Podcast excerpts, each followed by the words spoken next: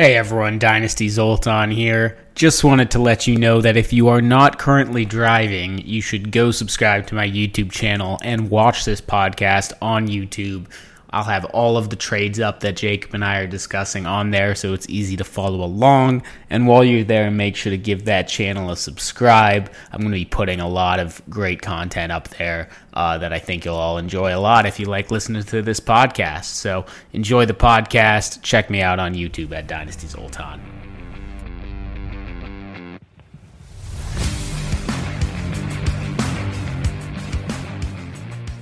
Hello, everyone, and welcome back to another episode of the Dynasty Zoltan podcast. I have a first time guest with me today, a name that you might not be super familiar with, but you might recognize the voice. So, welcome on to Dynasty X Factor. How's it going, man? Hey, man. How are you? I'm doing well myself. Um, pleasure to be back with you. This is not my first time, but my first time with my new alias, Dynasty X Factor. You might remember me from uh, my days as Dynasty Jacobian. We're uh, we're rebranding here a little bit as Josh Jacobs uh, believers have won the day. He is our standard league RB one overall from last year, and now we're gonna figure out what other players uh, we have out there that are X factors, and some of them will be featured in uh, Mike and I's podcast here today as we discuss uh, a lot of trades that you've submitted to him.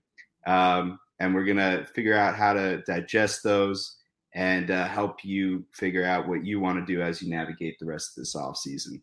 Yeah, absolutely. So uh, definitely give uh, Jacob a follow at Dynasty X Factor if you don't already. Um, so just going to lay out how this podcast is going to work. First of all, these are all trades. That's what all of this podcast is going to be. These are all dynasty trades. And for the most part, it's 12 team superflex PPR half point tight end premium leagues. I will say if it is otherwise. Um, definitely make sure to check us out. Uh, check me out on YouTube. This post, this podcast is going to be up there as well. If you want to be able to see the trades in front of you, uh, we're sharing that screen here so Jacob and I can keep track as well. And then one thing I want to point out is my patrons submitted a bunch of these trades. So you're going to hear things like Team A is receiving these players and they are redraft ranked seventh, dynasty rank fourth. What that essentially means is that the dynasty diagnostics I do through my Patreon um, has determined that they're the seventh best team in the league for 2023, but their total redraft value is fourth in the league. That'll give some context here, especially when considering the value of future picks going in either direction. Uh, so, without further ado, let's get started on the first trade. Uh, and it's a good one. I, I, think this is a good one to dive into. Uh, we have Team A receiving Chris Godwin, Aaron Jones, and a 2024 third. And we have Team B receiving Kendre Miller, a 2024 first and a 2024 second. So that the first and the second is from a team that is ranked redraft seventh and dynasty fourth. So those can project to be about mid to late first and second round picks there. Which side do you like, Jacob? You know, personally, I'm going with Team B here, and I'll tell you why. Uh, you know, objectively, the value across the board seems fair. Godwin's worth approximately a mid to late first. Aaron Jones approximately the mid to late second. And I'll say Kendre Miller goes above that third, but you know, we'll give some breathing room depending on if you're a contender and you put a, a little bit of a higher evaluation on Godwin and Jones. Um, the reason I'm going with Team B here is simply because I think you can uh, you can get better you can get better players yeah, uh, for those picks than what we're talking about here. See, Godwin and Jones, with their age and their situations, their value, regardless of how they perform, is only going to go down at this point. And uh, you could probably get a better player or a better pair of players for those picks. Yeah, I agree. So this trade makes sense. We have a rebuilding team getting picks and a young running back, and we have a contending team getting some win now assets. My question here would be if you're team A and you're willing to trade your first and second round pick to step up into contention, who are some players that you're targeting? I'd be targeting someone I'm expecting to produce right now who's also going to produce in the in the future. So I'm not necessarily concerned as much about upside as I am about value longevity. So somebody uh, that comes to mind is somebody like Jerry Jeudy, uh, you know, a guy who's 24, 25, uh, will maintain his value for the next three years, has put up a nice floor. Um, and, you know, you could probably get him for a first and a second. Yeah, no, I think that's a good suggestion. And it's it's one of the things that you do really well. Um, you do not like having your your future first round picks, which isn't necessarily the strategy I recommend, but you've made it work for you because you use those picks to acquire young players who are 23, 24 years old and aren't really going to lose a lot of value in a year or two. So you make these value insulated trades. So I don't love trading a future first and second round pick for guys who are over the aging curve and not likely going to provide, you know, top five at their position production. So I think I'm on the same page with you there. I'll take team B. So next, what we have is a set of four trades, and these are all Jacobs trades. So I grouped them all together. Uh, actually, the first the first three of them are Jacob trades. The fourth one, I believe, is my trade. And I want to use this as an, as a time to talk about Dalvin Cook. So in all four of these trades, we have Team A receiving Dalvin Cook. And on Team B, trade one, it's Derrick Henry. Trade two, they get Aaron Jones in a 2024 third. Trade three, it's Dalvin for Alexander Mattison. And trade four, it's Dalvin for Joe Mixon. Uh, Dynasty X Factor posts a lot of his trades as polls on Twitter. Uh, the trade with Henry, Henry got 73%. The trade with Aaron Jones, that side got 75%. Dalvin Cook got 60% of the vote over Alexander Mattison, and Dalvin got 41% of the vote over Joe Mixon. So it looks like you went on a bit of a Dalvin Cook acquisition spree. I see you're wearing your Tua Tagovailoa Dolphins jersey right now, and I wonder if that has something to do with it. But can you tell me why are you so hopeful for Dalvin Cook right now? You know, I understand what the metrics say about Dalvin Cook and and what how his play is uh, apparently regressed um, last year. But when I look at aging running backs, um, especially the type that have produced as well as Dalvin Cook has uh, over the course of his career, I'm not really looking at the metrics because I trust their ability, I trust their mind in the game uh, as much as I'm looking for do they still have that burst? Uh, do they still have that quickness? Because if you look like Kareem Hunt and you look like you're carrying a piano on your back, I'm not going to trust your game moving forward. Dalvin Cook to me looked like he was in tremendous shape last year. Um, so I'm still buying in on the talent uh, in the short term. And then we also know what he was dealing with in Minnesota, which was a horrendous offensive line uh, and a pass-heavy catch-up offense that they that they consistently had to run. So um, for me, Dalvin Cook, what I'm expecting here is, you know, once he gets signed by a team, we're looking at like the Patriots, who will be, you know, volume for days for Dalvin. We're looking at uh, Dolphins, who you know, high-powered offense with a quarterback that likes checking it down. Uh, really good offensive line there. Um, these are situations where Dalvin Cook's value would see an immediate boost. People would get excited about that. Um, so I wanted to buy Dalvin before he was acquired, so that once he is acquired, some contender might knock on my door, and I might be able to flip him for a late 24 first. Uh, to to buy him right now, I'm like mainly looking at other aging veterans uh, that I want to kind of just shift into Dalvin Cook because Dalvin's going to have this natural acquisition value boost. Whereas these other players, you know, they're kind of old news. They're old guys that no one's interested in. So it's really about getting into a more liquid market uh, that would, you know, present an opportunity to flip an aging asset. Yeah, and I think that does make sense, particularly if Dalvin Cook signs in Miami. I think that if he signs in New England or the Jets, you're likely going to lose some value in these deals, um, just because he doesn't have a clear path to a you know full bell cow role in those offenses. But if he sounds in my if he signs in Miami, which seems to be the favor right now, I agree that the hype might lift him above some of those other guys. Personally, you know, they're all in a similar range to me, but I look at like I made that last trade where I acquired Joe Mixon for Dalvin Cook Joe Mixon has outscored Dalvin Cook by at least three points a game the last two years. He's a year younger than Dalvin Cook. He's locked into the number one role without much threat on the best offense in the NFL or one of them. So to me, I'm going to take him over Dalvin Cook, but I like taking Dalvin over Mattison. Um, I understand taking him over Henry and getting two years younger. I probably wouldn't have made uh, the first two trades that you made, but I I understand where you're coming from, and I think that the metrics are maybe overstating his decline a little bit because he was coming down from such a high point. Now, my question for you is: Does your opinion on the first two trades change if he is signed with Miami? Um, I think at that point I would have Dalvin Cook rated higher than Aaron Jones. Um, and I don't really care about a 2024 third. So I, I my mind would change there. I would take Dalvin. Um, as far as Derrick Henry goes, to me, it's like I just want the upside of the 21 points a game that Derrick Henry might be able to get you for another year or two um, instead of Dalvin. But like in reality, Derrick Henry goes three to four rounds in ADP before Dalvin. So um, rarely are you actually having to make this exact trade off here. Right.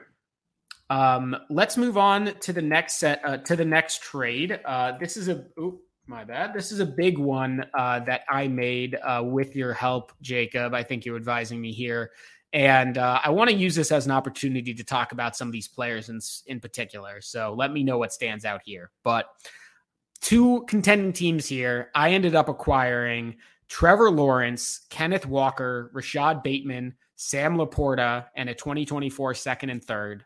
And I gave up Justin Fields, Alexander Mattison, Isaiah Pacheco, Jerry Jeudy, and Chig Okonkwo. So basically, where this came down was my trading partner preferred Fields to Lawrence, preferred Jeudy to Walker, preferred Okonkwo to LaPorta, and I was able to get the value of Rashod Bateman for Mattison and then a few picks out of that. So tell me how you would analyze, you know, some of those trade-offs here. Yeah, so um, basically what this comes down to me is uh, there's four main players and then a lot of noise. And yeah. you know, it's it's Lawrence and Walker and then Fields and Jeudy. And to me that that roughly cancels out and uh, you know Walker has a little bit more market value than Jerry Jeudy. Lawrence uh, is a bit lower than Fields. So Team B here has Fields and Jeudy. They're winning on both of those, or they they have more value on that side. So you have to kind of make up for it with the uh, the other pieces here. You have Bateman, who's you know late first, early second. You have Sam LaPorta, a second round pick, uh, and then the 2024 second. So you have three seconds to pay for those upgrades. And you're kind of leveling that out with Alexander Mattison, Pacheco, and Okonkwo, who uh, is an exciting tight end. Um, but basically, for me, it's like if I'm going to be talking about dishing three seconds and I'm getting a, a better floor um, and then just more upside in Fields and Jeudy, I think that's worth it in and of itself. And the fact that you're able to add Mattison, Pacheco, and Okonkwo to the mix, uh, you're not only negating those uh, that extra value that you're giving up there in Bateman LaPorta in the second, um, but you're also adding more more fuel to your upside on Team B. So like for me, it's a resounding win for Team B. You're just getting better assets overall. Um, you're also getting less risk. You know, Lawrence, he's not a running quarterback like Fields is. Uh, he's he looks to be a good pocket passer um, but he's going to have to be an excellent pocket passer. What he did over the past few weeks of the season, he's going to have to do in the long term, week in, week out. We'll see if he can do it. We know he's that kind of prospect. For Walker, I mean, nobody pounded the table harder for for Walker than I did last season. I love the talent, but you know, and I and I was low on Zach Charbonnet, but Zach Charbonnet coming in there, second round pick, uh, he's a better pass catching back. He's a great pass blocker. It just really makes me worry about Ken Walker establishing himself as a three down back. And if he's not, then I think he's overpriced at this point, despite how good he is. Yeah, I understand this, and I've I've I've made this comp before between the Walker Charbonnet and a Tony Pollard Zeke Elliott type of situation. So I think both can succeed, and I think Walker's just a more talented player, and ultimately I think he'll still be quite. I think he'll be at least as good as Jerry Jeudy this year, especially when you factor in the positional scarcity there. But for me, this was about upgrading from Okonkwo to LaPorta, upgrading from Alexander Mattison to Rashod Bateman, and then, in my opinion, upgrading from Fields to Lawrence. But I understand that there can be disagreements there. Um, Fields oh, so undoubtedly have, has higher upside. So you I, have Fields over that. Lawrence. No, I, mean, have Lawrence, Lawrence over Fields. I do. Yeah, I have Lawrence over Fields. I mean, I look at the way that Lawrence performed in the second half of last year, and I think he's just a safe bet to be a top six quarterback in the league. While Fields might not be starting next season, so I understand the upside is Ooh. the opposite of that. Yeah, no, I, I listen. That's spicy. I, I am not convinced by Justin Fields at all. Maybe it's not next season. Maybe it's two years from now, but remember after Daniel Jones had that hot stretch, his rookie season where he was running a lot, he put up 19 points a game over the second half of that last year. I know that's not as good as what Fields was doing, and he wasn't accurate at all. And Fields has not been accurate. They invested more in this offense. It's time for him to be a real NFL quarterback and not just a toddler playing Madden. So we'll see if he's able oh. to do it, but I am uh I'm I have my concerns about Justin Fields. I'll just leave it at that. So if I can go to a guy like Trevor Lawrence who, if you look at Joe Burrow and Justin Herbert, who to me are the two closest comps, they've put up 23 and a half point per game seasons in the last two years. I think Lawrence can get there as soon as this year. So I'm going to take the safety of that. But I understand your perspective as well. I think it's a pretty fair trade. Uh, yeah, it's a good trade. Let's move on. Talk about the next one. Uh, this was submitted by one of my patrons, Flair Spion. Uh, we got he is receiving Chris Olave and Sky Moore, and for that he gave up Kyle Pitts and a 2024 fourth rounder. And this is in a league that has a half point tight end premium. What do you think? Ah, man, I'm going Kyle Pitts. I, love Olave. I still believe in Sky Moore, but the upside Pitts presents at his age at the tight end position is just so unique. You know, wide receivers are so much more replaceable, and you know, Chris Olave, he's in, he's an incredible zone eater, and he's going to get his targets, but he's not the profile of a a, a guy who's going to uh, prevent somebody from or from the Saints from bringing in like a true deep ball, uh, big man, X receiver threat. Um, so you know Olave, I worry about his long term value. Kyle Pitts, I think we've seen enough, regardless of you know their quarterback situation, to know that he's going to be a force in this league um, sooner rather than later. So I'm going Pitts. Getting that advantage at tight ends, big deal. Sky Moore is not enough. Yeah, I, I think that's probably right. Ultimately, I do have Pitts basically two tiers above Chris Olave, and you know I love Sky Moore more than anyone else and probably more than anyone reasonably should, but I still don't think that's enough for me. Um, it's just the positional advantage, like you were talking about, that makes you have a guy like Kyle Pitts. Because if both of these, even, let's say Olave, Sky Moore, and Kyle Pitts all hit their logical ceiling, Kyle Pitts will be by far the most valuable of those players um, with good reason. So I'm probably taking Kyle Pitts there. I've never uh, known you as a Pitts fan. Is this are you coming around, or were other people just too high on him? What's your thinking there? No, I mean, like, here's the thing. Like, I have a problem with rookie tight ends being valued as highly as Pitts was because what's inevitably going to happen, and it didn't really happen with Pitts because Pitts kind of killed it his his first year. But there is going to be a struggle point, especially when you're talking about a team as bad as the Falcons, where you know you have QB turmoil. You have Ridder and Ryan unable to throw touchdowns. Um, there's just a lot of volatility there, and people will start getting bored. Uh, the market value of Pitts has dropped, and now that he's two rounds cheaper, he's still 23. I don't have to wait for him to get in a groove. I'm now expecting him to be in that groove, um, and I'm getting him at a lower price. So I've just bided my time. Meanwhile, I've been chilling with TJ Hockenson, drafting him in the fifth, sixth round, getting top three tight end production. And, you know, I might have to add, you know, a second round pick to him to get three years younger. Uh, it's not really, you know, that's kind of like my philosophy of it is I'm not going to pay up to wait on a tight end, especially when I'm expecting to be able to get him when he's going to produce at a cheaper value. And you know what? If Kyle Pitts came in and he put up 10 touchdowns a year, we wouldn't be having this conversation. The people who would would have bought him at 112 overall would have been happy with that purchase. But what, what's the upside yeah. there? He would have been going like 1.7, 1.8, right around Chase Jefferson. That's not exactly a huge level of upside we're talking. So it was more about uh, you know, timing, uh, what what the asset is, yeah. what the upside is, and right now the upside for Kyle Pitts is a league record. Like he could be producing the same level as Travis Kelce, and he can be 23 years old. If I can get that in the third round of a startup, late second round of a startup, I'm thrilled.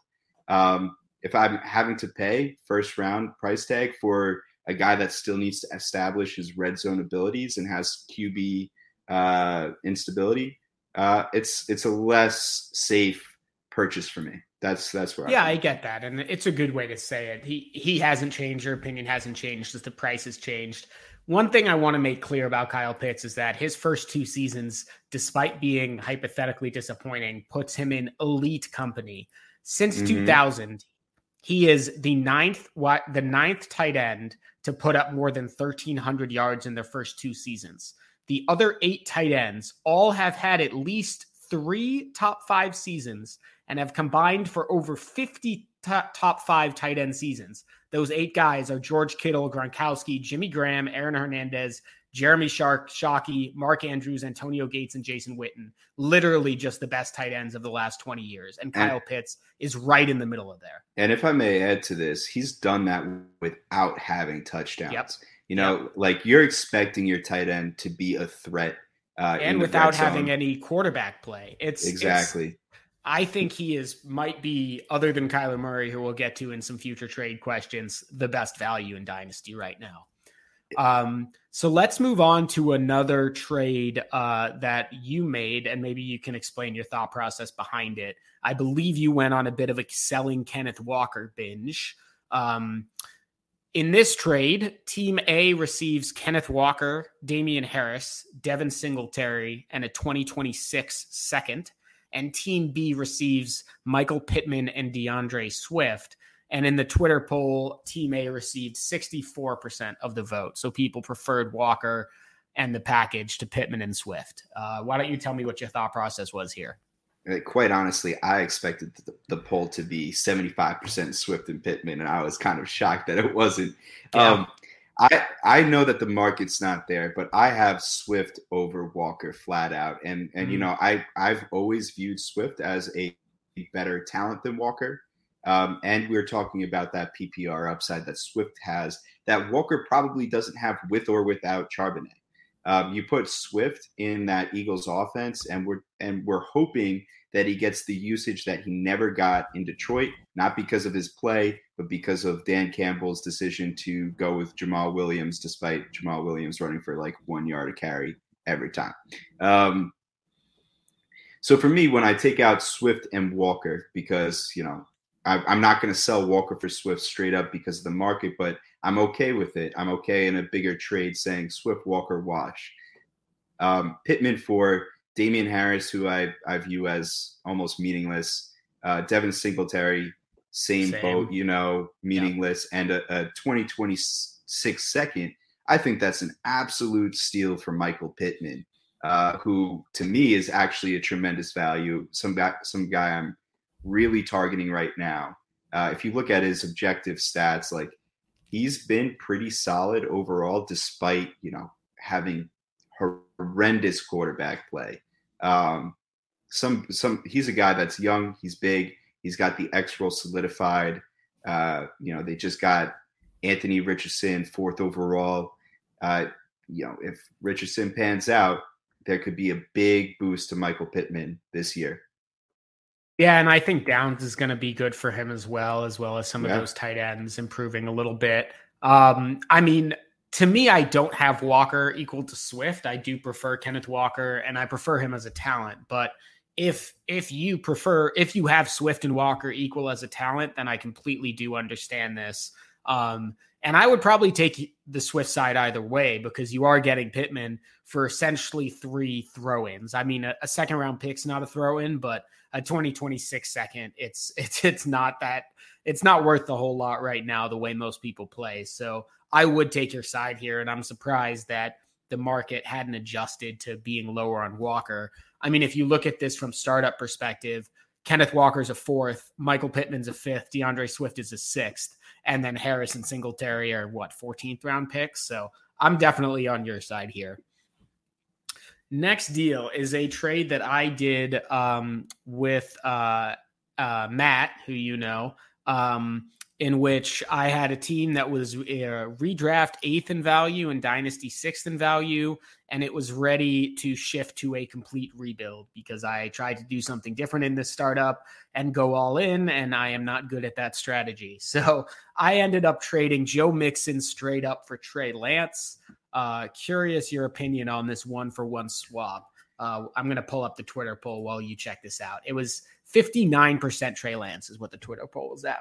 Yeah, I'm, I'm on the Trey Lance side too. I, I quite frankly don't understand why anybody's selecting Joe Mixon here. Um, you know, yeah, I get the redraft mentality of going for Joe Mixon, but with Trey Lance, I feel like you could get a younger running back who would be a back end RB one.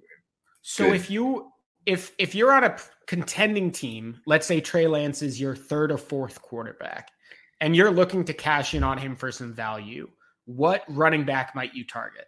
Like DeAndre uh, Swift, J.K. Dobbins, that type of guy? I mean, I would love to get J.K. Dobbins for Trey Lance. I just don't know if that's possible where Trey Lance's market sitting. If I could get Javonte or DeAndre Swift or Najee Harris uh, for Trey Lance and a, a little bit more, uh, I would probably do that. Uh, so but right if we're now, going, if we're going, yeah. So right now, uh, right now, according to ADP, Trey Lance is going in the sixth. But in the startups I've seen since this new Purdy news, he's going more at the seven, eight turn. And the running backs around there are Miles Sanders, Rachaad White, Joe Mixon, and Cam Akers. Are you taking any of those running backs over Lance? I'm not. Um, like my stance on on Trey Lance is what it has been this entire offseason in that week one he's going to be the starting quarterback. I know these reports are saying uh, Brock Purdy is in the lead, whatever Brock Purdy deserves to to get the nod, but we're going to see them play in uh, preseason games, and you know Trey Lance, what he can do with his arm blows what Brock Purdy can do with his arm out of the water. Um, he was drafted third overall for a reason. Brock Purdy he managed a game. He did well at that. But, you know, he just had a UCL tear, partial tear of his UCL. He didn't have the best arm before. It's going to not look good. I'm telling you. When we come to the preseason games, we see Brock Purdy throw eh, for the 49ers to justify the the subpar talent they'll get from him uh, on a team that otherwise could contend. I just yeah. don't. I just don't understand how they're going to make that call. And regardless, if Trey Lance doesn't play at all this year, he will get an opportunity. Somebody will give him an opportunity down the line. The second he gets that opportunity, we're going to see what happened to Jordan Love happen, where he's immediately going to have round seven value at a minimum. So you're talking about Joe Mixon. Joe Mixon's going to have no value in a year. Uh, it's questionable yeah. if he's even going to play because he just got he might get suspended for uh, off the field things. So I don't know. Joe Mixon's a player that's always overrated individually, um, and clearly he can't. Yeah, no, I I agree with that, and and I think what's key yeah. that you said is that Trey Lance will get a chance since 2000 of the 69 quarterbacks drafted in the first round, not including the ones taken this year, Lance and Jordan Love. Only two QBs have started less than 12 career games. And if you limit that to quarterbacks taken in the first 15 picks, Lance, of course, was taken number three overall. All of those QBs started at least 21 games. So that is basically the floor is you can expect Lance to be given an opportunity for a full season. He has not been given that opportunity yet, and he's going to get it probably I'd say next year, but even it might be this year. Even if it's next year, I like this trade. This next one is a startup trade that comes to us from R. Corell R. This is a startup that I am currently in and hosting at the moment. Uh, and he was at the 101 and traded back from the 101 to the 110 and picked up the 203 in the meantime, giving up the 1201. So it was the 101 and the 1201 for the 110 and the 203 from a player perspective, that turned out to be Patrick Mahomes and whoever goes at the 1201 for Justin Fields and Kyler Murray. What do you think of this one? Oh, it's a smash for the, the uh, Fields Kyler side. Like completely destroying the Mahomes. This is why you want to get the first two picks in the draft, is because you can make deals like this. But you're talking about Fields and Kyler, each individually could put up more points per game in any year than Patrick Mahomes. You get both of them. Yeah, no, I, I think that's very well said. And I, I like what you said about wanting to get the number one pick in the draft, even in a third round reversal. If you're in a derby draft, take the early pick because you can make a trade like this. You can downgrade a small amount at quarterback and basically just get a two for one. Um, so I'm I'm definitely on the same page as you there. If if you are at the 110, what's the most you'll pay to get to the 101? Just like a random first? I wouldn't. I wouldn't pay a first. Like, yeah, I I I see no value ever in trading up from a guy like Fields or Kyler to Mahomes. It just I'm not going to pay significant a, significant amount to get a player where the guy I'm giving up in that trade uh, could outproduce them in any given year. So I, yeah. maybe maybe two two seconds. Yeah to and, increase and the floor. Remember in 2021, Patrick Mahomes had 22.9 points a game and Kyler Murray had 22.2 points a game. So, so another completely agree. It, where I would do a first would be if I'm also getting younger. So now we're talking about like a guy like Dak Prescott. Yeah. If I can increase my ceiling and get younger, now we can talk about my future first. But if I'm not getting any younger and my upside is the same, there's no reason to touch the first. Yeah. So basically, you would rather pay more to go from the 210 to the 110 than you would to go from the 110 to the 101. Yeah. It comes down to how much more upside am I gaining in that individual trade? What is it doing to my floor and what's what's it doing to my age? We're we're talking about like the the pound per pound impact of each dollar you spend. Yeah. Right. So like if I'm if I'm getting less for what I'm spending, we're talking about the law of diminishing returns. It, it just doesn't make sense to consolidate up into Mahomes unless you're getting a good deal. And this is not a good deal. All right. I like it. Next, we have a Josh Jacobs trade. This Ooh. is a team acquiring Josh Jacobs, is ranked first in redraft and third in dynasty. The team trading away Josh Jacobs is ranked sixth in redraft and ninth in dynasty. So Clearly, a team looking to rebuild traded away Josh Jacobs and they received Trey Lance and Luke Musgrave. We were talking about Lance earlier. You said that trading him for Mixon wasn't enough, but for a young guy, you would do it. I assume Jacobs fits the bill. I don't consider Josh Jacobs a young guy, which is sort of why I'm rebranding now. He's going to reach his time where he starts aging out. Um, that being said, Jacobs still has, you know, at least two years of uh, top 12 running back uh, production in him, maybe more. We'll see what his contract ends up being. But, uh, you know, I think that this would be an excellent return if you're giving up Trey Lance. You're, you're really increasing your floor. Your, your short term upside is there. Um, I don't really understand it from the team that is getting Trey Lance. I just feel like uh, Josh Jacobs at this point nets more, regardless of where you're standing. I think you should be able to get more for your Josh Jacobs share. So my question is, I, I agree with you, and production this year matters, but July fourth, two, 2024, 366 days from now. Do you think Trey Lance or Josh Jacobs will be worth more? Josh Jacobs will be 26, by the way. Um, it depends. If Trey Lance plays and Trey Lance ends up. Let's having... say Trey Lance doesn't play, but he's a starting quarterback in some neutral situation. If Trey Lance doesn't play, I think that Josh Jacobs, the 26 year old Josh Jacobs, and Trey Lance will have approximately the same value. I think if he's Trey Lance is slated to be the starter, um, and Josh Jacobs is a 26 year old running back, Trey Lance will be approximately what Jordan Love is now. Yeah. And then Josh Jacobs will be kind of in that seventh round area where you know Nick Chubb is. Uh, and and that's exactly the guy I was going to go to. Nick Chubb, the last two years has averaged 15 and 16 points a game. The last two years, Josh Jacobs has averaged 15 and 19 points a game. So I agree. Josh Jacobs should be rated at least in the fifth, sixth round next year. So I, I'm taking the Jacobs side here as well. Um, we got another trade coming here from Flair Spion he acquired Kyler Murray and Breece Hall, giving up Anthony Richardson, Josh Jacobs, and a 2025 third rounder. What do you think? Uh, I'm right here. I'm on Team A's side, going with Kyler Murray and Breece Hall. I have Kyler Murray over Richardson and Breece Hall over Jacobs for age reasons only. Yeah. Um, and I will I will say this: I really hope Team A has their own first pick, uh, first round pick, and if they don't, we should have a serious discussion about timing your trades because you should have Mm. acquired your first round pick before you did this. Because if you got your first round pick and then you get Kyler and Breece to tank your first six weeks, you just did a you just got all that added bonus of increasing the value of your first round pick. Um, that being said, regardless, if you don't have your first round pick, couldn't get your first round pick back, I still think Team A receives this. They're getting the better quarterback. They're getting the a, a, a running back that could be just as good, looks to be just as good, um, and is younger. So I'm on Team A side.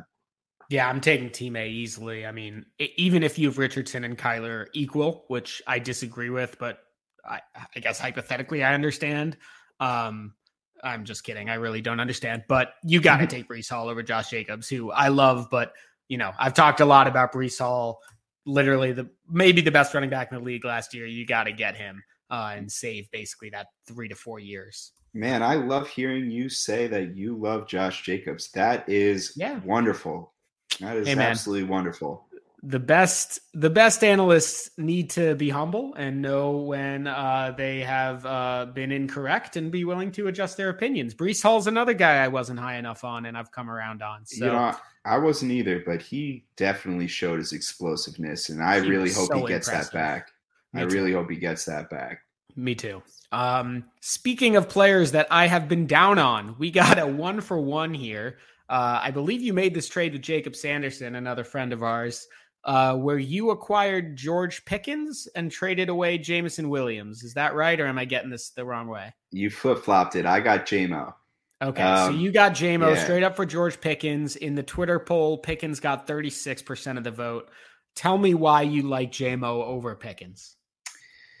I, I'm not sure I do. Um, I, uh, uh, I, you know, I like both of these guys, um, and for very different reasons. And I think this trade just came down to the fact that I've acquired a ton of George Pickens this offseason, Mm. and I don't have many Jameson Williams shares. So I wanted to move into that market and just give myself a little bit of diversification in the portfolio. Yeah. Um, Jameson objectively has a higher ADP. Uh, I'm not sure why, uh, given he hasn't played. And So George I- Pickens had 800 yards in his rookie year. Um, yeah, so I, I think I can try to explain this because I wasn't high on either player coming out. I know you really liked Jameson Williams. I, I believe you were do. incredibly high on him. Yeah. So Still do. So to me, and I think to some of the more analytically minded people, um, George Pickens did not have a rookie season that would pretend a super high upside in his future. Um, so as someone, I would prefer the mystery box of Jameson Williams over the player that I saw in George Pickens in the same way that I would prefer a random future first over George Pickens so I I understand it, but I really do get both sides of it because Pickens did flash last year, and we've seen obviously nothing from JMO. Yeah, so uh, I, I'd actually like to dive into maybe not on this podcast, but in the future, um, the analytical flaws Mhm. of George Pickens because you know he's one player that I strongly disagree with the analytical community on um, because based on his play, uh, I- you know I understand what the metrics are, but given the context with Kenny Pickett being a bad quarterback, Mitch Trubisky being a bad quarterback, a, sh- a, a scheme that was completely new for the entire offense since Ben left, um, and you got a, a rookie who uh, barely played in college because he dealt with back injuries.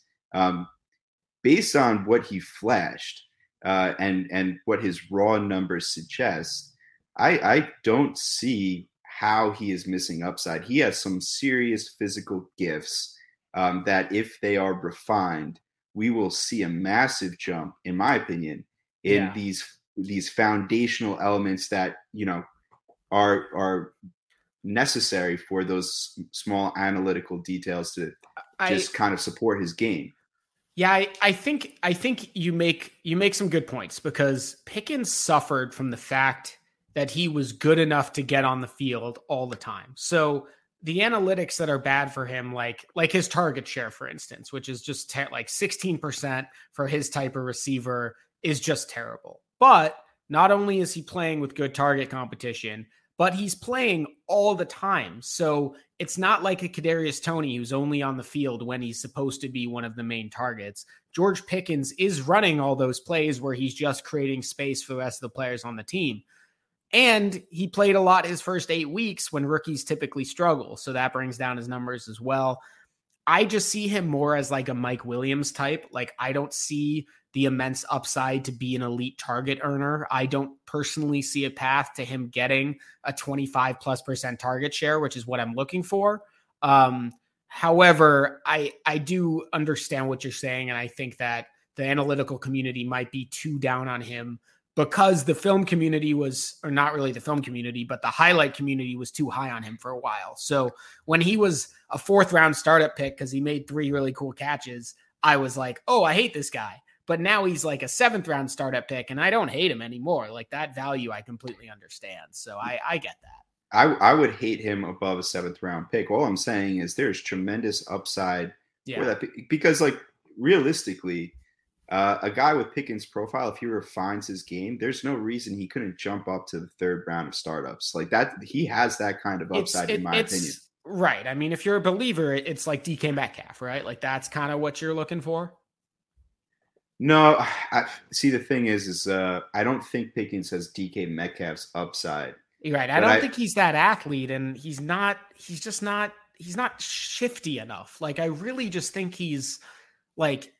I'm not going to call him fancy Nico Collins because that's a that's a little bit too mean, but he's got a fancy Nico Collins. So I mean, like if he can refine his game, his upside, his, his player comp is Hopkins, a less athletic version of DK Metcalf but that is like an extremely high bar to meet. I'm yeah. not suggesting that I'm expecting anything like that, but yeah. somewhere between Mike Williams and DeAndre Hopkins is what I'm thinking.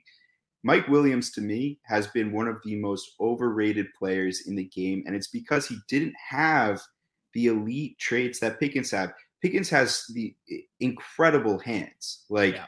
he really anything that comes near him, he brings in. Mike Williams can like go up and get it, but his hands are inconsistent. So like the plays that we are hoping for Pickens to be able to make, I think he has the tools that Mike Williams doesn't have to make those plays. I think he's just going to be a better contested catch receiver. Now, whether or not he can uh, develop his fundamental footwork and the things that you need to get added separation, like DeAndre Hopkins does, is really what's going to, for me, uh, is really what's going to determine whether or not he can become a top notch receiver. Uh, but in terms of floor and what I'm expecting, I like there's no reason he can't be a consistently good contested catch receiver. Yeah. Who who has a fair amount of touchdowns to his games, and that that puts him in wide two wide receiver two conversation already. So. Um, That's, it's a good point. I haven't thought of his floor like that, but I you're right. I think both his value and production floor is underratedly high because he's gonna get 800 yards and eight touchdowns, which means you're at least wide receiver 30. So that's that's a good point. I'm I'm gonna look into my rankings. I, I appreciate that perspective. Um, let's move on to the next pick. This is another one coming from Flair Spion. Um, we got Team A moving into contention status. So this team before the trade had Josh Allen, Tua Tagovailoa, Jahmyr Gibbs, Javonte Williams, Tony Pollard, Sky Moore and Elijah Moore with nothing else at receiver, and then TJ Hockenson and Greg Dulcich. And then in this trade, oh, they also, I guess, had a lot Olave at that point in time. In this trade, they moved Elijah Moore, Chris Olave, and a 2024 first that hopefully is late for DK Metcalf, Terry McLaurin, Travis Etienne, and Tank Bigsby. What do you think about this one? It's a hard one. Uh, it's a really, really hard one for me. Um, I'm on Team A side. But I will say, like, I have a few, I need to clarify my position for a few of these players. Um, number one, I have Metcalf over Olave, which is significantly different than market. Um, I also am not so worried about Bigsby for Etienne, which a lot of people are, and they've soured on Travis Etienne because of uh, Bigsby. Um, I don't. I also, unlike many people in in the dynasty community, don't believe in cuffing running backs. Yeah, me too. Um, so having Bigsby in on Team A's side, I don't necessarily like. That's not the bonus that most people would say. Um, but for me, you know, like let's let's just say I'm marking on Olave and and uh, and and Metcalf here. I think the difference between McLaurin and Elijah uh, negate that. Yeah. So then we're talking about getting Etienne for a 2024 first, and I I would take Etienne there.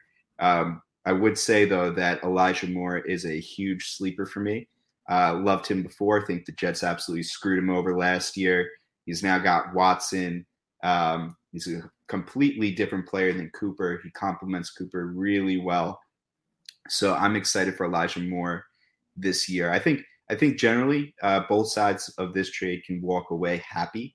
Uh, Team B, if they're a rebuilder, should be pretty happy with the assets they have from a, a long term perspective. Team A, though, I think has the value here. Um, and I, I think that they've kept their age low enough where this is the, exactly the type of deal that I would like to make if I was pushing into contention status. Yeah, I mean, trading that 2024 first for Etienne and Bigsby, which is basically how I think about this, that's a move that I'm making. I already read off his team, but that team has a high enough floor with Josh Allen, Tua, Tony Pollard, Gibbs, now Etienne. It's gonna end Hockenson. It's gonna be a solid enough team that it should make the playoffs. And then the whole Metcalf and McLaurin versus Olave and Elijah Moore. I think the value is a little bit on the McLaurin side. Um, the youth is on the Olave side. It's pretty even, but you're right. I like this trade for both sides. I probably would have preferred it for Team B if the 2024 first was a little higher, or if they got obviously another first in there. But as it is, it's a it's a pretty solid trade. So no real disagreements here. Um, let's move on to the next one. Oh, all right. This next one was a crazy one, and it was one of the cooler trades I've seen. So, uh, Team A enters this with a competitive team, a deep team, but their only quarterback is Tua Tagovailoa. Uh, team B has Justin Fields, Josh Allen, and Patrick Mahomes. So they end up trading Josh Allen and Patrick Mahomes, and for a return, they get Tua, Jahmyr Gibbs, Rhamondre Stevenson, Jackson Smith-Njigba, Amon-Ra St. Brown, and a 2024 first round pick. So to say that again, it's Allen and Mahomes for Tua, Gibbs, Rhamondre, JSN, ARSB, and a 2024 first. What do you think? What the hell? um, okay, I, I mean to digest this quickly, I'm on Team B side, but it's yeah. it's it's difficult. Um, two and Gibbs together, I'm taking over Mahomes, uh, and then you are left with JSN, ASRB, the first, and Rhamondre for uh, the other quarterback. And you know, I hate I hate to say this, but Rhamondre Stevenson holds first round value. Yep. So he's a first. Jackson Smith-Njigba he's a he's an early first, really. Uh, Amon Ross St. Brown's worth more than a first, and then you're adding a first. So you're talking about let's just say five firsts of value yeah. for one of these quarterbacks, and if you're getting five first of first of value, regardless of what the assets are, you just have to do that deal. Um, yeah, I don't think we need to spend too long on this one. It's it's basically it, like eight to nine first of value for Allen and Mahomes, and these value, I mean, you have a diverse set of players. You have they're all young, but some of them have performed to a high level already. Um, yeah, I'm taking Team B as well, but I want to include. I actually think Team B is more like 10, 10 and a It half. might be, yeah. I mean, if Tua's two, Gibbs is two, ARSB is two, you could say JSN is two, and then you have Rhamondre in the first. So that's 10 right there. So I agree with you. Um, to just to say team A was an absolute monster in this league, so they clearly had a lot of depth to give up. But I think that they overpaid for I mean, and Mahomes. This is the as we said before. This is why you want that the yep. the first or second pick in the draft. You just get deals that done. nuts. Yeah. This next one I think we can touch on quickly as well, but this was submitted by Ginger Paradise, one of my patrons. Uh, we got Team A receiving the 206 in the rookie draft and the 2024 first. And he gives up the 202, the 209, and Cole Kmet. Um, by the way, the first that Team A is receiving is from a team that is ranked ninth in redraft and seventh in dynasty. So that might be an early looking first. Well, even if it was a late first, I'm on Team A. So yeah, yeah. I mean, you're getting a first for 202, and then you're getting 206 for 209 and Cole Kmet. Like Cole Kmet doesn't matter, and you're getting a first. So yeah, we'll go Team A by quite a now, bit. Quick question for you: If Kincaid fell to 202, would you feel the same? Um, I if Kincaid I would feel the same given that this first looks like it could be early. If it was a first that I was confident would be late, then I might take the the Kincaid side. But given that this first could be early, I'm definitely sticking with the highest upside asset. Okay. All right, this is another one, another trade made by X Factor, who I believe put out the take that Jalen Waddle was better than CeeDee Lamb. So he no. traded no, okay, I take that back. You'll have a chance to defend yourself. Uh, you traded CeeDee Lamb for Jalen Waddle and a 2024 second. Um, and Twitter has said that the CeeDee Lamb side gets 43%. So the the consensus is is that CeeDee Lamb is not a second round pick better than Jalen Waddle. Uh, do you want to explain how you view these two players? Well, I got Waddle in the second. Yeah. yeah um, I think Waddle is tremendously disrespected. Um, he is incredible, and he's in a great situation. Long term, Tyreek Hill won't be there. He's going to be two Tua's number one.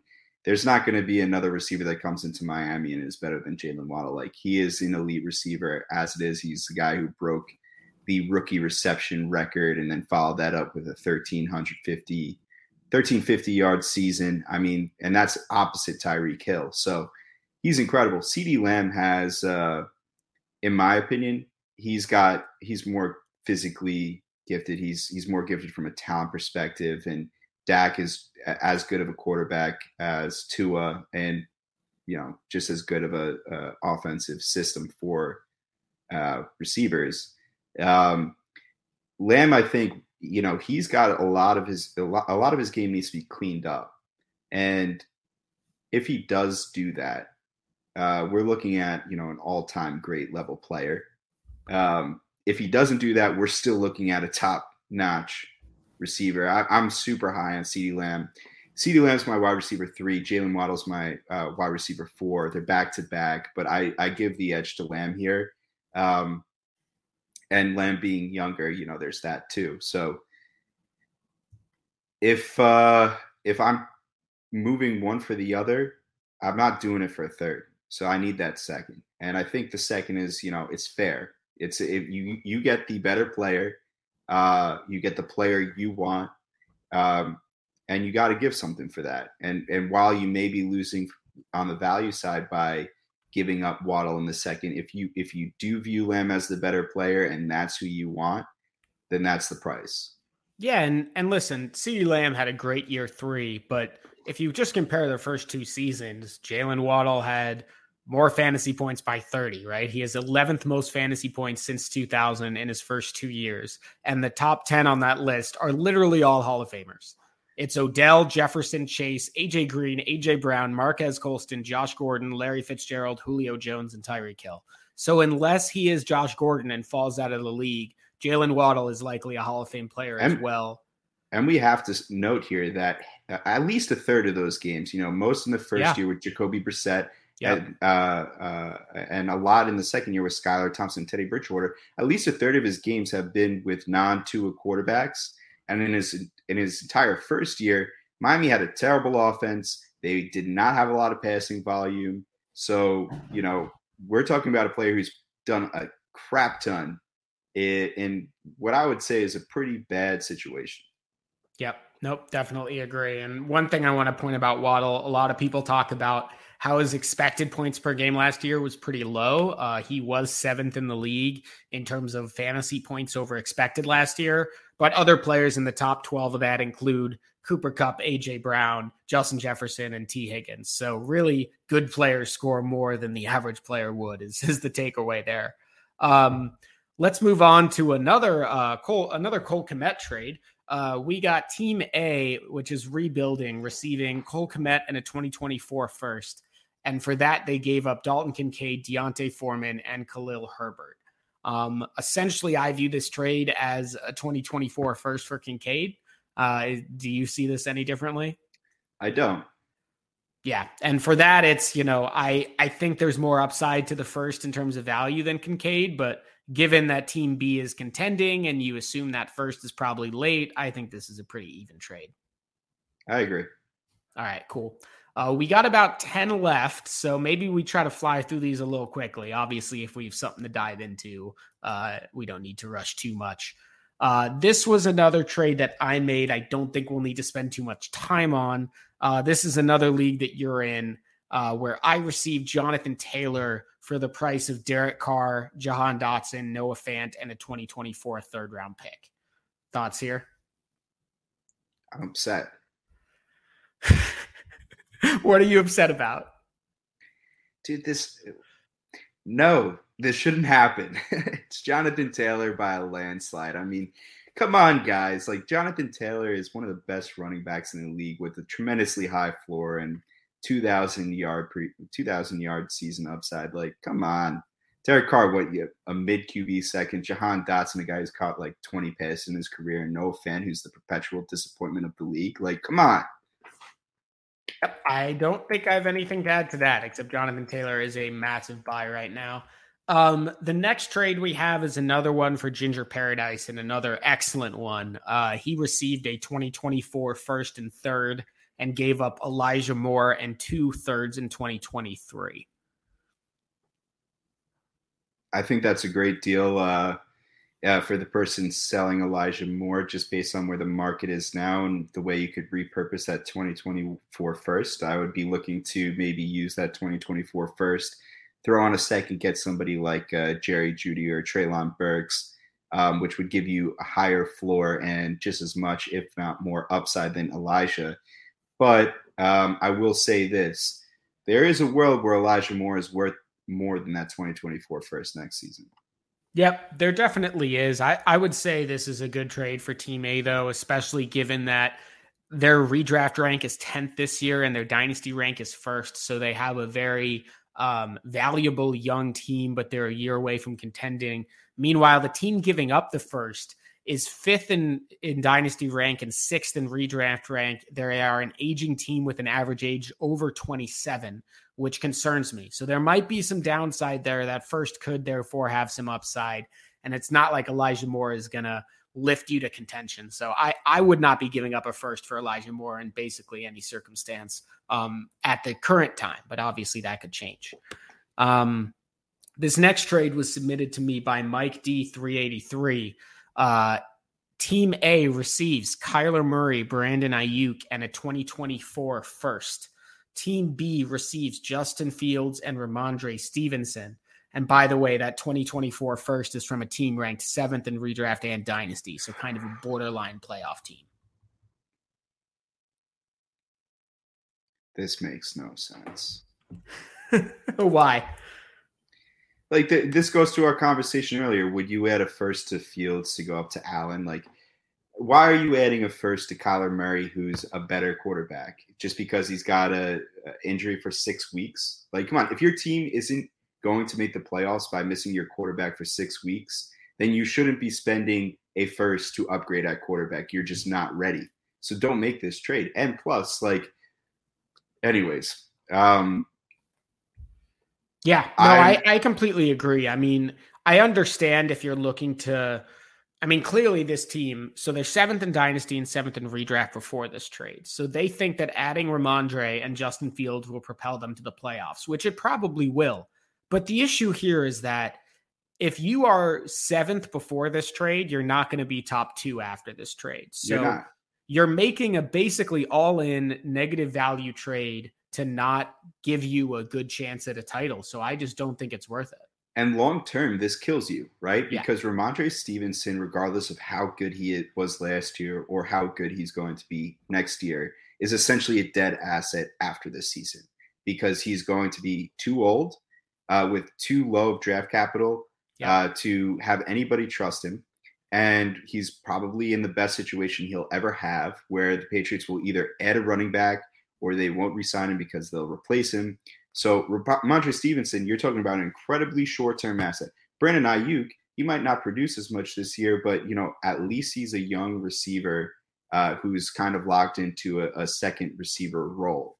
And then you got that 2024 first, which is a uh, a uh, a long-term piece that you can trust. And Kyler Murray, I mean, six weeks you wait, probably not worth any less than Justin Fields. I, I just yeah. don't understand this one. It must have been a misevaluation between the Fields and Kyler Murray gap, but that gap is way, way, way, way less than a first. Um, I actually have Kyler above Justin Fields, but I understand that that's not consensus. Um, let's move on. We got another Kyler Murray trade. Jesus, and this is another home run. Uh, Team A received Kyler Murray and Rashod Bateman. By the way, this one's submitted by Coach Map, another patron here. Uh, so Team A gets Kyler and Rashod Bateman. Team B receives Jared Goff and Cooper Kupp. Um, what do you think about this one? You could take away Rashod Bateman, and I would require more than a first on top of Goff and Kupp for Kyler. It guys, is, guys, Kyler is uh, what is going on here? People are absolutely absurd with this Kyler Murray stuff. Do you forget that he has averaged the fourth most fantasy points since 2019? Like it is Lamar, Mahomes, and Allen. And then Kyler is above Joe Burrow, above Justin Herbert. Like, can we please look back and he's understand top, what type of player he is? He's top six in points per game every single year. Reg- and yeah. you know, every single year there's been injuries to his receiving corps, and he has had one of the worst offensive lines and one of is. the worst coaching staffs. It's, it's, it's incredible. Like Kyler Murray is a good quarterback. Like he is actually really good at football. You don't believe me? Look at his accuracy metrics, and then you want to see his arm strength. Look at the uh, DeAndre Hopkins hail mary, where it was just like, all right, I'm gonna launch this ball 70 freaking yards down the field. I mean, come on, like yeah. Kyler it's, Murray is it's good. insane. I, and, I I I own a lot of Kyler Murray, but I'm gonna need to buy some more because these prices are insane. It's all right. Uh, let's skip this one. All right, let's go to this. Is another one that you did that I really wanted to talk about. Mm. So you did two Bijan Robinson trades. Um, mm. This first one that we have here is for Jahmyr Gibbs and Quentin Johnston, and the second one is for essentially Jahmyr Gibbs and a first, and then you also get a first for Alec Pierce in a second. So it sounds like you were trading Bijan Robinson for Jahmyr Gibbs, and you got good value on top. In one deal, you got Quentin Johnston. In another deal, you got basically two firsts for a second. So, what's your thought process here, and how did those negotiations go? So, uh, you know, out of the startup, uh, one of the biggest issues that many teams have is a lack of depth and that's a, a, big reason why people are hesitant to trade future draft capital is you know they need those because you're going to eventually need to flesh out your roster. You're going to need to build it out and and make sure that when injuries and bye weeks occur you can put together a good lineup. Um, one of the things i've been grappling with over the past i don't know uh, month month or two is how how much better is Bijan than Gibbs. Yep.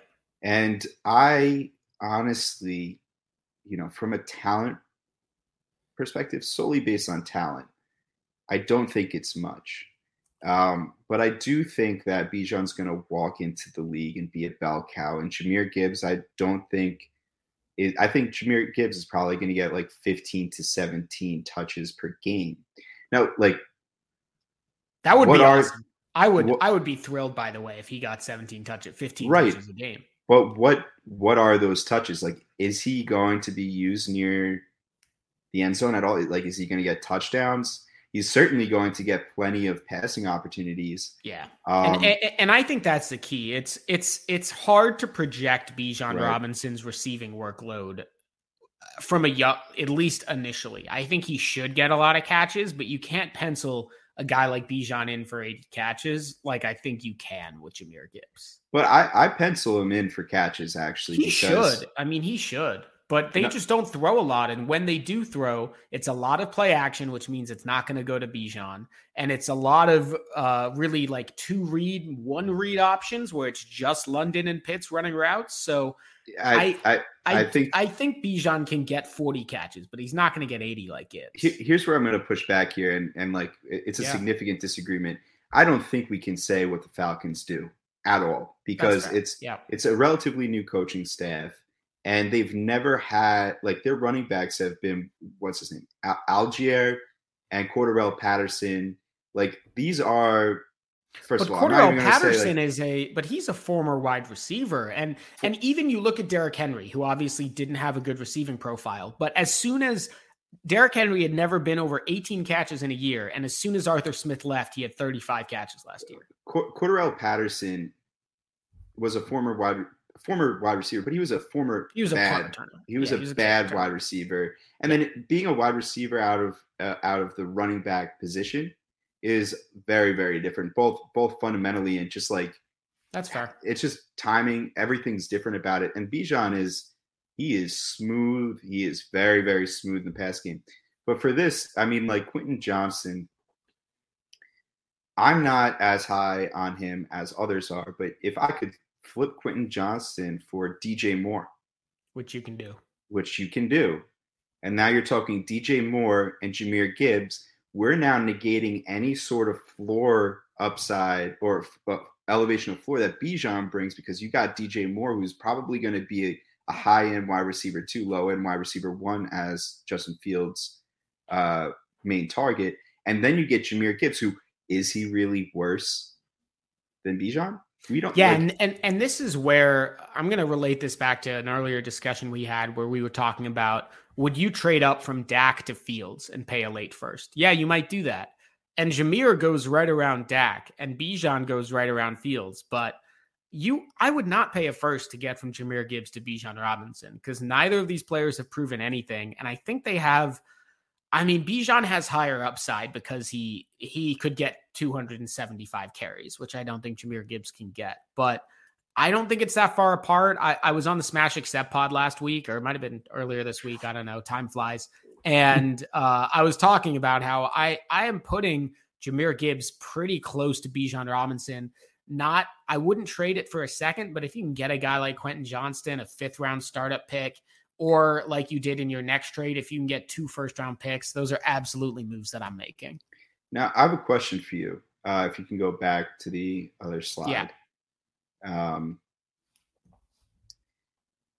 Sorry, go ahead.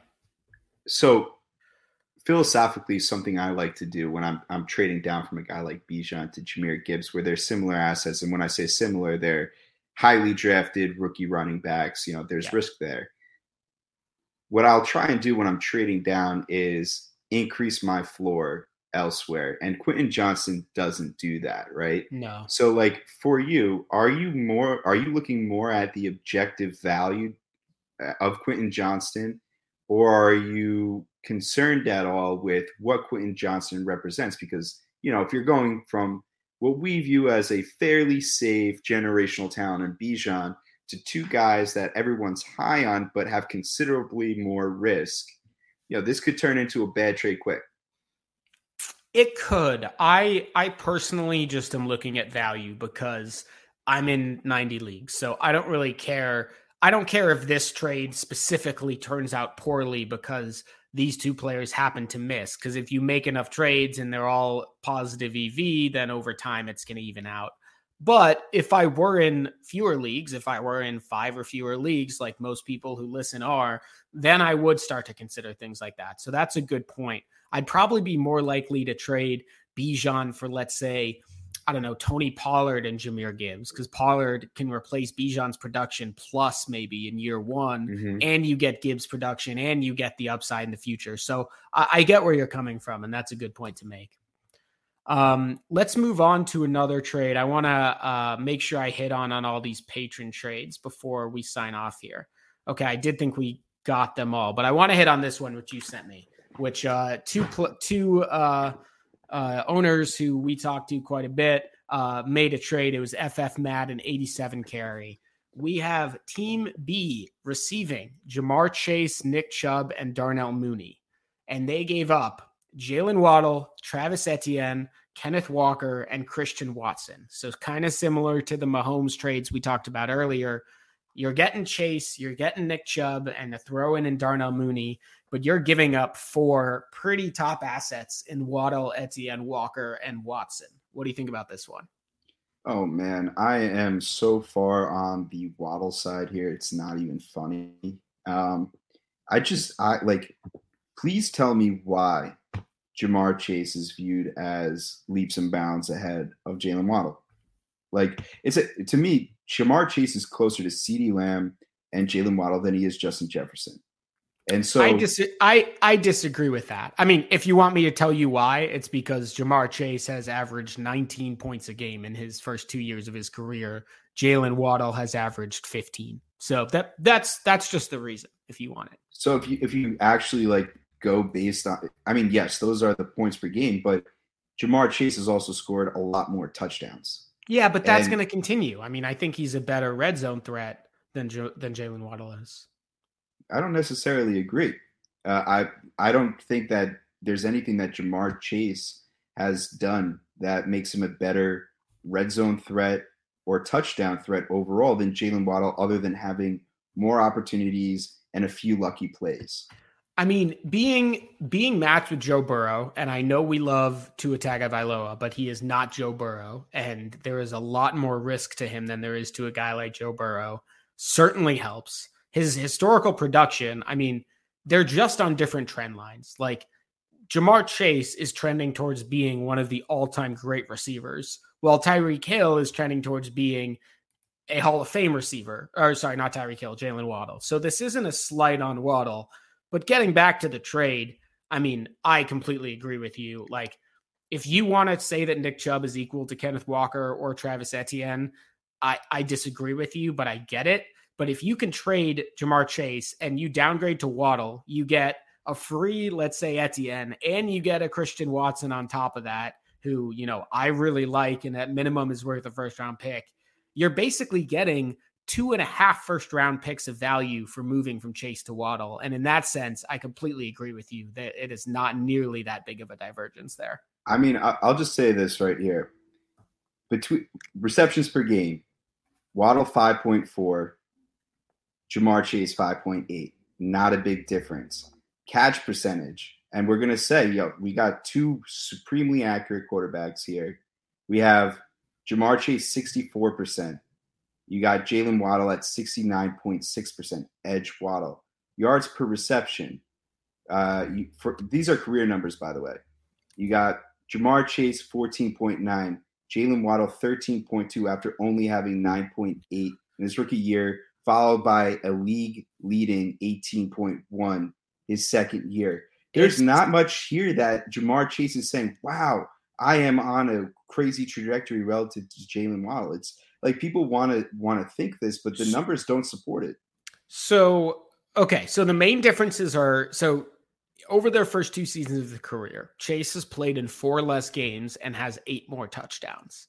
I do not think that is coincidence. I think Chase is more talented and more likely to get more touchdowns in the future. But I get what you're saying about how that is more of a high variance number that could regress to the mean. And if you look at some other things like yards per target, Chase has nine and a half, Jaylen Waddle is 9.2. That's pretty close. Targets, Chase has 262, Jaylen Waddle has 257, but has played four more games. I mean, it's not Ja'Marr Chase is not twice as good. He's not 50% better. He is 20% better, but I get what you're saying that that doesn't necessarily mean he should be worth leaps and bounds. I, I think what this is saying, and which I tend to agree with in a sense, is that wide receiver is just so, so deep. Like there's so many great wide receivers here. I know you're talking about Jaylen Waddle, but Amon-Ra St. Brown and CeeDee Lamb have similar numbers when talking about their first two years of their careers. So a guy like Ja'Marr Chase and Justin Jefferson are so expensive that if you can downgrade in a situation like this and pick up, you know, three other top tier assets, which is what you're doing, uh, I I definitely endorse that as well.